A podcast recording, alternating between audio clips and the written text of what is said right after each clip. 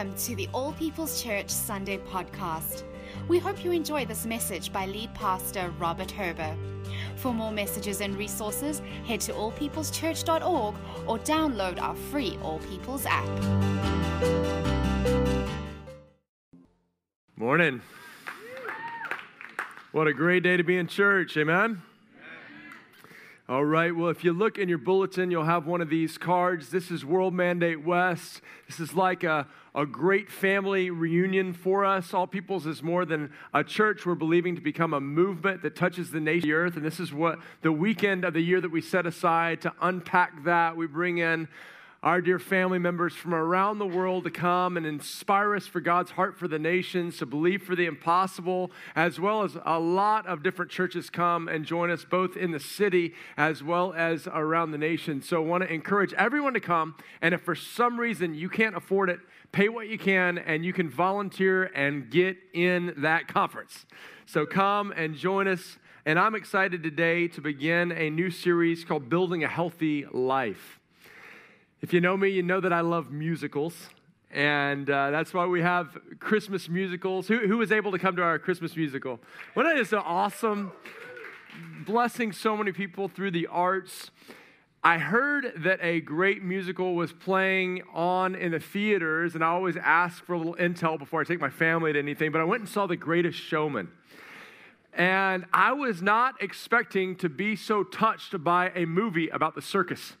Uh, my, my kids are looking down the aisle at me, going, Dad, you always embarrass us. I'm just blubbering, oh, the circus, oh my goodness, it's so powerful, the bearded lady. And, uh, you know, I, I'm so impacted by this, the story of an orphan. It was the story of P.T. Barnum, and, and side caveat, I've researched his life. Unfortunately, he's not the wonderful guy that the movie makes him out to be, but the, the, the movie portrays this theme of this orphan overcoming rejection and insurmountable odds, pulling together a, a, a group of outcasts and then uh, contending for racial equality and, and bringing joy to society.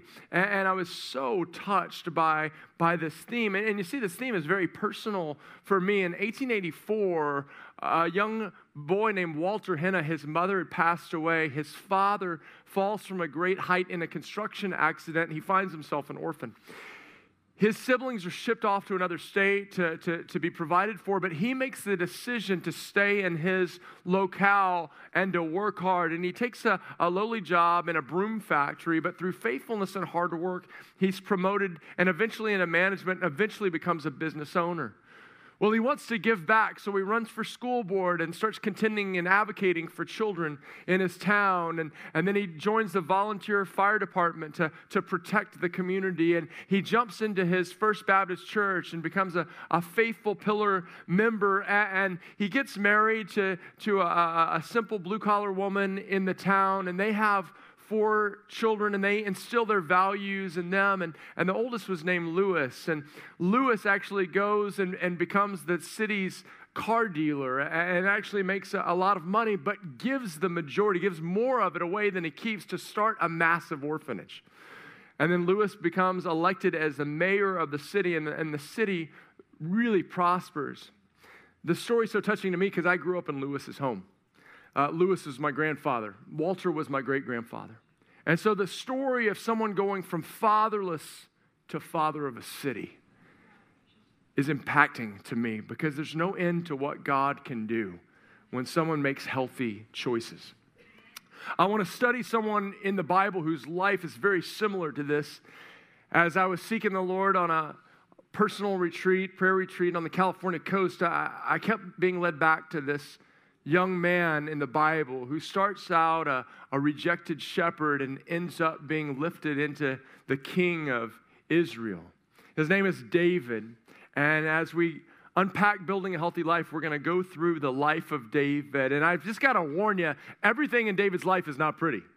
He uh, makes some big mistakes. And, and strangely enough, I, I find that somewhat encouraging that you don't have to be perfect to health, have a healthy life. And you don't have to be perfect to impact the world around you for the Lord. You know, here's some things I see in David's life, though, that are the byproduct of making healthy choices and living a healthy life. First of all, he had peace. Don't we all want peace? In the midst of challenges, he's the one who wrote Psalm 23 The Lord is my shepherd. He makes me lie down in green pastures, he leads me beside, beside quiet waters. You know, from a healthy life come healthy children, and David ends up having a wise son, a prosperous son. David's the father of Solomon, the wisest man to ever live. I know that's what I'm believing for is wise children to come from my family. David overcame giants. He actually took down the, the greatest enemy of the Israelites. His name was Goliath. He overcame giants, he overcame fear. David had deep friendships, deep committed friendships. In fact, he's known for his David and Jonathan friendship. And I know that's the longing of every human heart. You know, David was financially prosperous. He went from being a lowly shepherd to, to being a king and leading a nation into its most prosperous time. And lastly, most importantly, David had a deep friendship with Jesus. He had a deep friendship with God. And I know you wouldn't be in here this morning if you didn't want that. So we're going to go through his life and, and find the keys to having a healthy life because if I know one thing, it's that God is wanting to build a healthy church. And a church can only be healthy if its people are healthy. God is wanting to build people that have healthy lives. So we're going to begin in the beginning of David's life. We're going to be looking at 1 Samuel chapter 16. I encourage you to turn there with me. And I'd encourage you over these next weeks, this will be a longer series, to be taking a chapter of 1 Samuel and then 2 Samuel a day, or maybe half a chapter, and diving deep in it. You'll study and get all kinds of truths that I won't even have time to unpack. And for those of you that are overachievers that really want to study this story, I want to encourage you with a book. It's called The Life of David. It's about a 700 page book by A.W. Pink. It's the most exhaustive uh, commentary on his life, but you'll find wonderful jewels that I know will encourage you. Let's start in 1 Samuel 16 this morning. You guys ready? You ready? Let's do this. The Lord said to Samuel, How long will you mourn for Saul? Samuel is the prophet, the spiritual leader of Israel. Saul is the king currently of Israel. Since I've rejected him as king over Israel, fill your horn with oil and be on your way. I'm sending you to Jesse of Bethlehem. I've chosen one of his sons to be king. But Samuel said, How can I go? If Saul hears about it, he will kill me. The Lord said, Take a heifer with you and say, I've come to sacrifice to the Lord. If you didn't grow up on a ranch, a heifer is a cow. Invite Jesse to the sacrifice, and I will show you what to do. You're to anoint for me the one I indicate. Samuel did what the Lord said. When he arrived at Bethlehem, the elders of the town trembled when they met him. They asked, Do you come in peace? Samuel replied, Yes, in peace. I've come to sacrifice to the Lord. Consecrate yourselves and come to sacrifice with me. Then he consecrated Jesse and his sons and invited them to the sacrifice.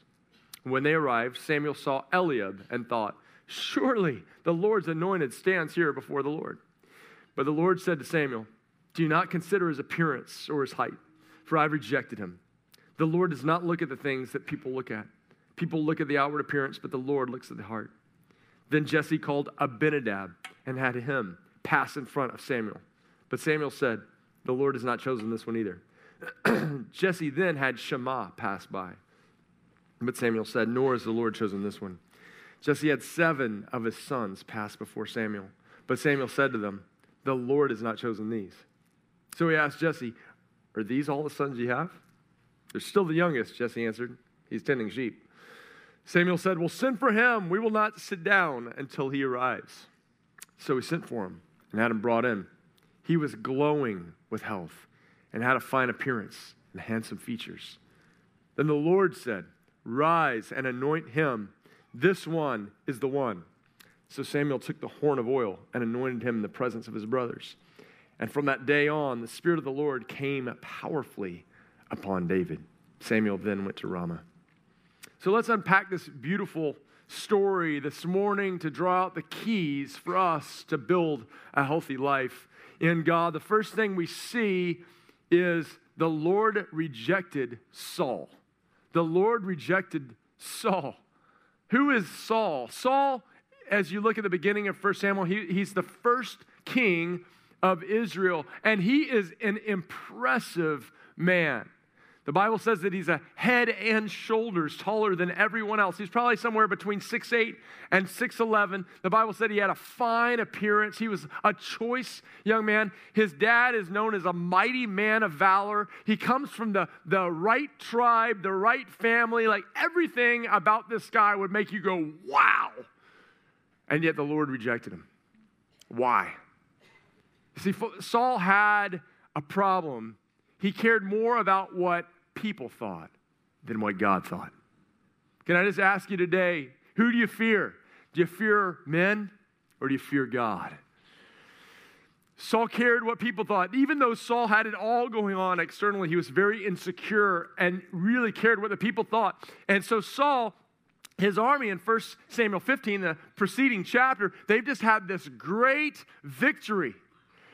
And yet he, he keeps the plunder. He keeps all the spoils of war, the, the bad stuff. There are probably idols in there. There's, there's, there's probably inappropriate things. And Saul keeps them all for himself. And God saying, Hey, why did you keep that? I told you to destroy it. And then Saul gets anxious because he's trying to, trying to hear from God and he does something that a king shouldn't do. Back then, a king was supposed to rule, a prophet was supposed to lead worship. But Saul says, You know, I'm king, I'm just going to do whatever I want. So Saul does a sacrifice.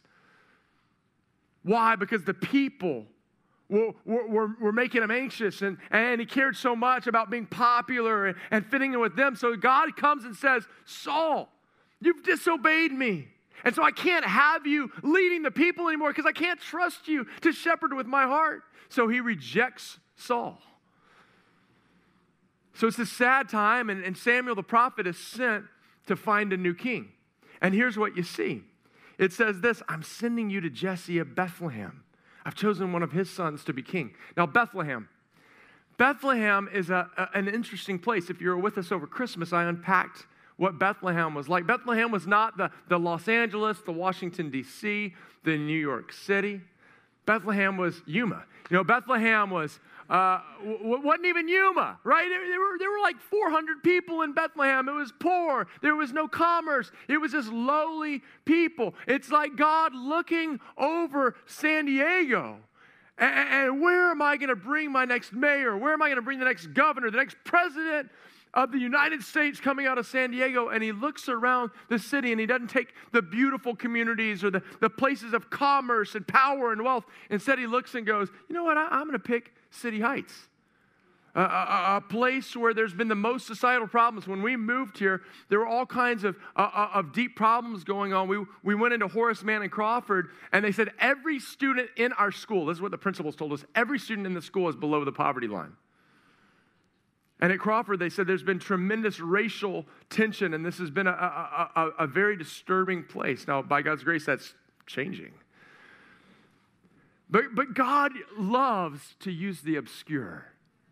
God loves to use the ignoble. Can I just be honest with you for a second? We, we, if you've been with us, we were just meeting at San Diego State, and it was amazing. We were meeting in this $58 million building, and then all of a sudden we, we lose that lease, and, and then we're scrambling, and we can't find anything, and we realize we're going to have to meet here. And I'm like, oh, God, really?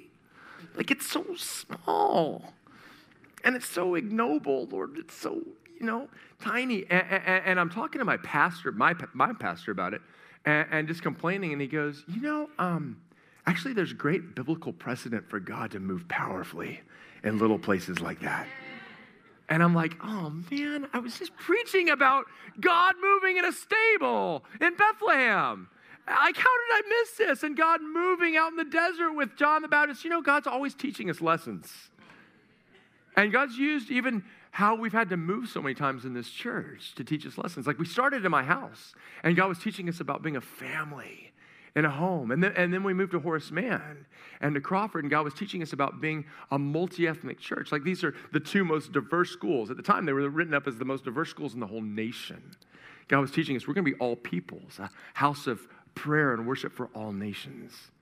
And then God moved us on to San Diego State, and we're always supposed to remember that, that the missions movement and revival happens among students and the, and the young. And so we're having our eyes on students. And then we have our Christmas services at, at Helix and, and the Organ Pavilion. And I believe God's showing us, like, I'm redeeming the arts. And, and I'm raising up a generation of God centered artists instead of self centered artists to put forth godly themes that will draw and touch hearts.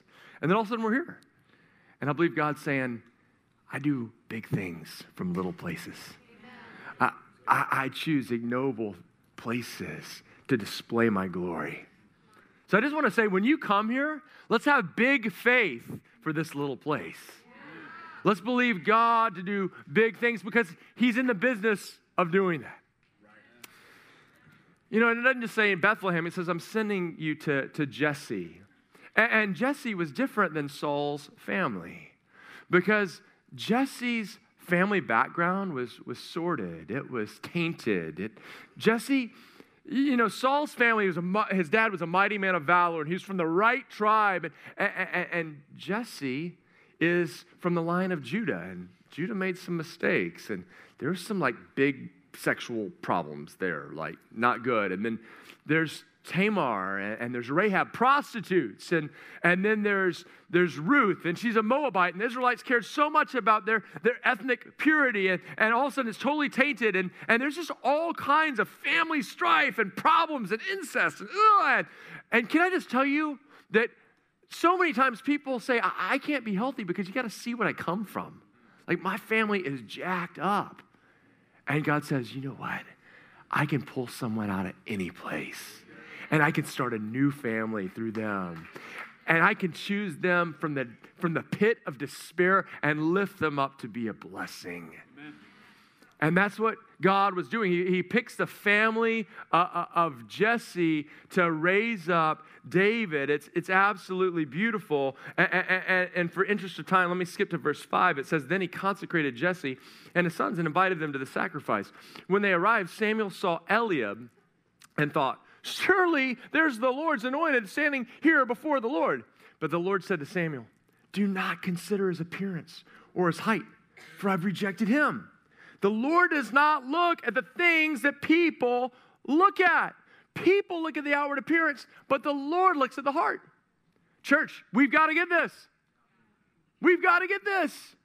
Like, even the prophet of the Lord was impressed by how handsome and strong Eliab looked. Like, we do this, don't we? We size up people. They walk in. Oh, that person's this. They look like this. They're this height. They have this much hair or not much. And, and, and, and so God's going to use them. And God's saying, no, that is not what I look at. I mean, how many times do we think if this celebrity, if, if this, this famous person could just get saved, it would change everything? And then sometimes they do. And it doesn't change everything. Because actually, that's not how God works. I mean, I love celebrities and I want them all to get saved. But God is in the business and looking at the heart. That God looks at the heart. You might not like how you look today. Guess what? You're in good company. Most everyone doesn't. But that's not what God's looking at. He's looking at your heart. Now, watch this. Verse 8 Then Jesse called Abinadab and had him pass in front of Samuel. But Samuel said, The Lord has not chosen this one either. Jesse then had Shammah pass by. But Samuel said, Nor has the Lord chosen this one. Jesse had seven of his sons pass before Samuel. But Samuel said to him, The Lord has not chosen these. Now, uh, we don't see anything about Abinadab's height or his looks or Shammah's outward appearance, but we can look at their name in Hebrew. And, one meaning of the name Abinadab is this it's, it's to make a vow. It's to make a vow. Can I, can I just tell you? that God's not impressed with our big talk, and neither should we. We shouldn't be impressed with Christians who talk big. Well, I'm going to do this. I have this kind of vision. I'm going to go and be used by God this way. Have you heard what I did? I can. I, I, I just got this newsletter from this man who was saying, Hey, I'm about to go to all these different nations. I'm going to meet with presidents. I'm going to meet with these, all these leaders. And what I knew while I was reading that is Hey, you just walked out on your wife and your kid and left them high and dry. Don't be impressed with someone's big talk. Be impressed with their character. Be impressed with their heart. Be impressed with their actions. You know, the, the name Shammah, the name Shammah means astonishment or astonishing. Can I just tell you, don't be impressed with someone's giftings. You know, there's preachers that can preach the paint off a wall. right? There, there's, there's singers that they, they melt your face off when they're singing. You're like, ah, that's so good. I, I, remember this young group of men when I was a college pastor. They came into my college group and, and they moved in miracles. I mean, it was crazy what was happening. But you know, several years later, all of them had committed adultery and left their wives, and we were left putting their families back together. Don't be astonished by someone's gifting. Focus on the heart. God doesn't look at the outward appearance. Do you know that your lack of character will destroy what your anointing can build? You, you know that your lack of character can completely erase all that your giftings create.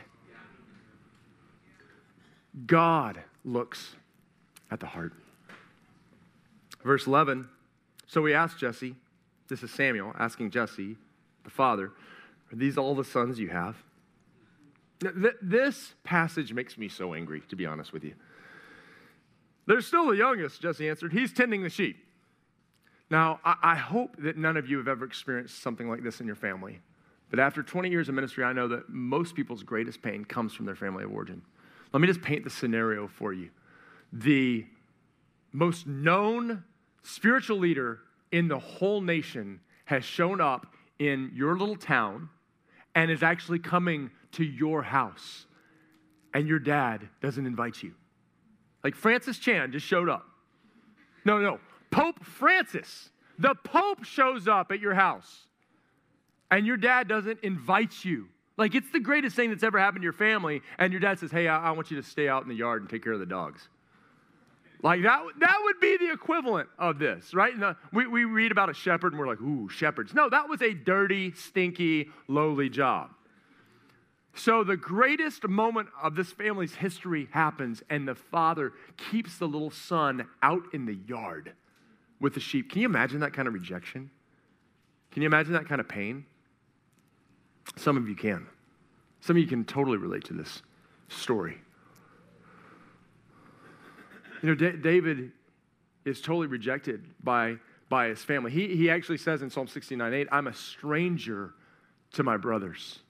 Look at what he says in Psalm 27 10, for my father and my mother have forsaken me. God will take me in.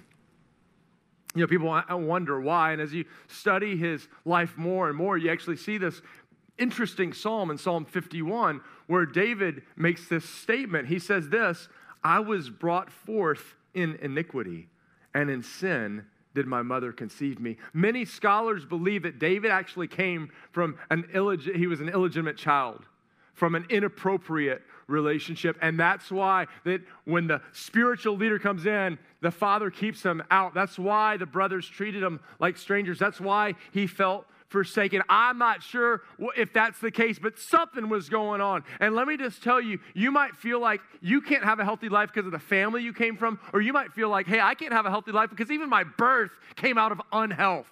Even my birth came out of sin. Can I just tell you that God can rewrite any story? that God can change any circumstance, and God loves to use the foolish things of the world to confound the wise. And so that's what he's doing here. The world saw David from the wrong family. The world saw David as uninvited. The world saw him as the youngest and the least significant. The world saw him with the worst job, but God saw his heart. God saw his heart. I talked about the name Abinadab. I talked about the name Shammah. What does David's name mean? Well, David's name in Hebrew means beloved. David's name means beloved. I want to tell you that his father and mother forsake him. He said, God will take me in. I just want to say today stop being angry at God. Stop accusing God and instead let your pain drive you into his presence. I believe that it was actually what David lost and what he suffered and what he didn't have that made him so desperate that he was the one who clung to God and he became God's beloved friend. Can I just tell you that your pain can be your springboard into his presence? Like the things you don't have can give you the gift that few people have, which is best friendship with the Lord because you feel your need and the rest of the world is smugly satisfied. Uh, are you hearing me? Like that's why it's why that's why the scripture says it's it's harder for a rich man to inherit the kingdom than a camel to go through the eye of a needle. Not because it's wrong to be rich, it's because we have so many things that fill our lives that we don't feel our need. David felt an excruciating need because he's rejected by his dad, because he has a, a, a shadow of inappropriate birth circumstances, because his brothers don't like him, because he's stuck with sheep. And so he's like, I, I need something. And he met with God. Look at this cry in Psalm 27. Look at this cry. How many people can actually say this? Psalm 27, it's so powerful. One thing I ask of the Lord, this only do I seek, that I may dwell in the house of the Lord all the days of my life, to gaze on the beauty of the Lord and to seek him in his holy temple. I, I think it was what David suffered and his lack that drove him to the presence of God. And he was so enamored and filled up and enraptured by God that he said, There's nothing that compares. I just want to be a one thing person because I've tasted and seen that God is good and I just want more and more and more. That is good. So, watch this. Verse 13 So Samuel took the horn of oil and anointed him in the presence of his brothers. And from that day on, the Spirit came powerfully upon David. So Samuel anoints him. Samuel found him. Can I just tell you that, that God can find a faithful person? Like the only thing we see that David did is it said he was out tending sheep. Like David was faithful with his bummer job. Can I just encourage some people today? You might have a bummer job. You might have a bummer situation you're in right now. And, and, so people move from place to place, and they move from job to job, and they move from friend to friend, and they move from church to church, and they even move from marriage to marriage. Can I tell you that if you're faithful, God will find you? Like that's what God is looking for is faithful people. And so David, praise God, he didn't go, man, this is a bummer. All my brothers, they get to hang in the house with prophets and I just get sent to the sheep. And so I'm out of here, peace. And he goes off. No, he stayed and was faithful. And so when the prophet came, he was there. Can I tell you, God can find you anywhere. God can find you anywhere while you're cultivating faithfulness. And so, what does the prophet come and do? The prophet comes and anoints him as king, and he became king that day, and he banished evil Saul to the dungeon, and he had millions of dollars, right? Wrong. Ha ha, I got you. no, he anoints him, and he didn't become king for a couple of decades. And there's all kinds of worldly issues, but you know what happened? The power of the Holy Spirit came on him. The power of the Holy Spirit. Did you see when it said this? It said, Send for him. We will not sit down until he arrives. Verse 12. So he sent for him and had him brought in, and he was glowing with health. I believe God wants you to glow with health. Women, you walk in, some some some ladies like, what? You put some new some new makeup on? You are glowing. You say, no, I put the Holy Spirit on this morning. You men walk in, they're like, man, you put some aftershave? No, I'll put the Holy Spirit shave on me, right? And I'm glowing. You know, there's no greater evangelism tool than to glow. Hey, what is that? Well, why are you glowing? I believe God wants a glowing church. People glowing with health. And can I tell you, it's not from the family you came from, It's not from the events circuit around your birth. It's not from the job you have. It's not from your birth order. It's not from the town you're from. It's from the Holy Spirit being on you. The Holy Spirit makes us glow. The Bible says, Arise and shine, for your light has come, and nations will stream to you. He wants you to glow. Yeah, I, I just want to tell you, my life became healthy when the power of the Holy Spirit was poured out on me. You know, before, before then, I was so up and down emotionally. Like I was, I would have these highs and then I would have these lows. And one day, I, I, didn't even know what I was seeking, but the Holy Spirit just poured out on me. Like I felt the Holy Spirit tangibly from head to toe. And He put His presence on me to where God went from being just over there somewhere to God came near. And I could sense his tangible presence. And if you've experienced it, you can't get enough. And if you haven't, pursue him until you get it because there's nothing like it because in his presence is fullness of joy.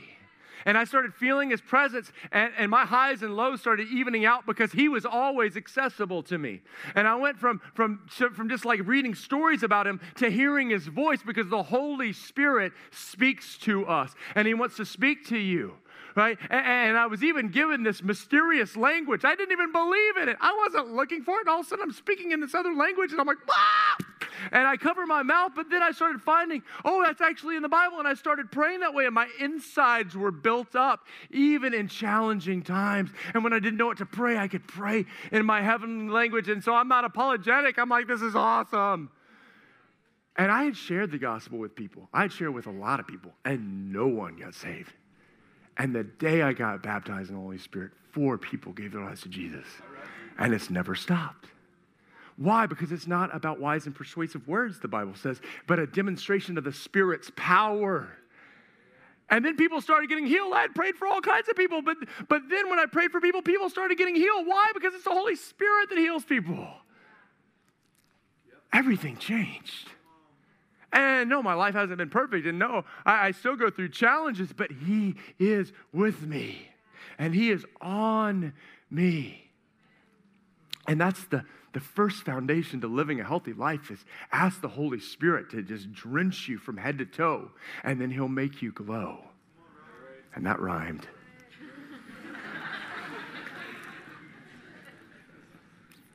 That's all I got. Why don't we stand up?